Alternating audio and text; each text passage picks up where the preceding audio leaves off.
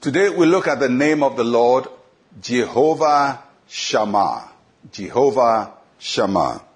Ezekiel chapter 48 verse 35. And it reads, All the way around shall be 18,000 cubits.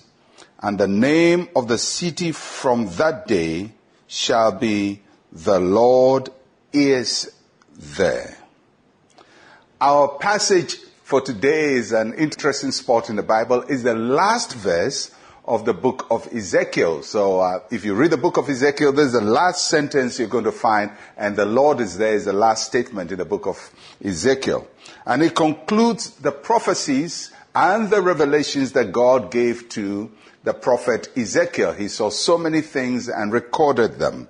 And in this concluding part, uh, he talks about the city of God. God showed him a vision of the new Jerusalem or the new city. And the remarkable thing about the city that uh, God showed to Ezekiel was this writing on the city that the Lord is there from the Hebrew Jehovah Shammah. And I have said from the beginning that I'm not using the Hebrew word I'm using the English word Jehovah instead of the Hebrew version.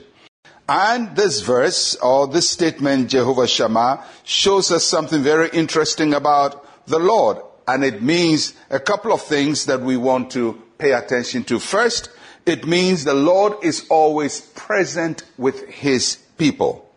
When we draw nigh to him, he draws nigh to us. Throughout the scriptures, the Lord assures us of his presence in all situations. He was with Moses in the burning bush. He was with Samuel in the temple.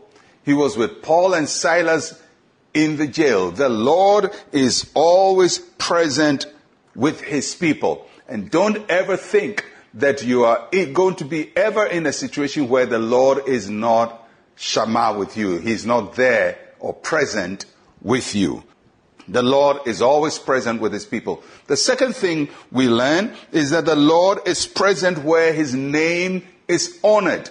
And the reason why we say that is because Jesus says where uh, two or three are gathered together in my name, there I am in their midst when we honor the name of the Lord, when we call upon the name of the Lord, when we worship the name of the Lord, when we praise Him in our praises, in our worship, in church, in our dancing, the Lord is there. When we gather as believers in the house of the Lord, the Lord is there. When you gather as a family in a family devotion, the Lord is there. When a husband and wife gather and call upon the Lord, the Lord is there. When students gather at the assembly and call upon the name of the Lord, the Lord is there. Jehovah Shammah. He's present wherever his name is honored.